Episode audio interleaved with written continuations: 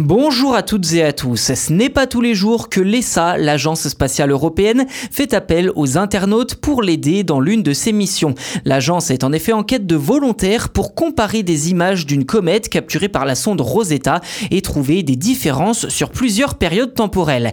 Quel est l'intérêt d'une telle consultation publique? Eh bien, c'est ce que je vous propose de voir dans cet épisode.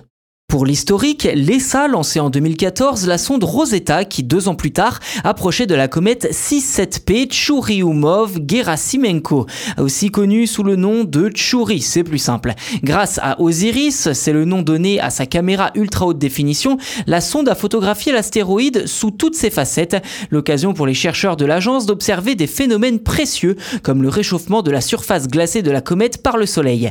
Étape importante désormais, analyser ces quelques 1000 photos pour en apprendre plus sur les origines de notre système solaire. Et concrètement, le rôle des internautes dans ce projet scientifique citoyen est en quelque sorte de jouer à un jeu des différences.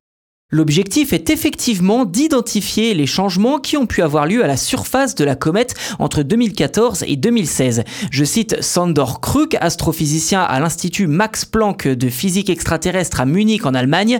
Étant donné la complexité de l'imagerie, l'œil humain est bien meilleur pour détecter les petits changements entre les images que les algorithmes automatisés. Fin de citation.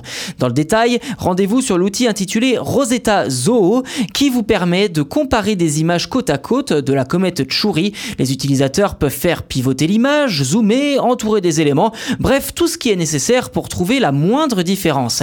Et si l'ESA fait appel aux internautes, c'est parce que, je cite, ces dernières années, des astrophotographes et des passionnés de l'espace ont spontanément identifié des changements et des signes d'activité sur les images de Rosetta, d'après Bruno Mérin, responsable du centre de données scientifiques ESAC de l'ESA en Espagne.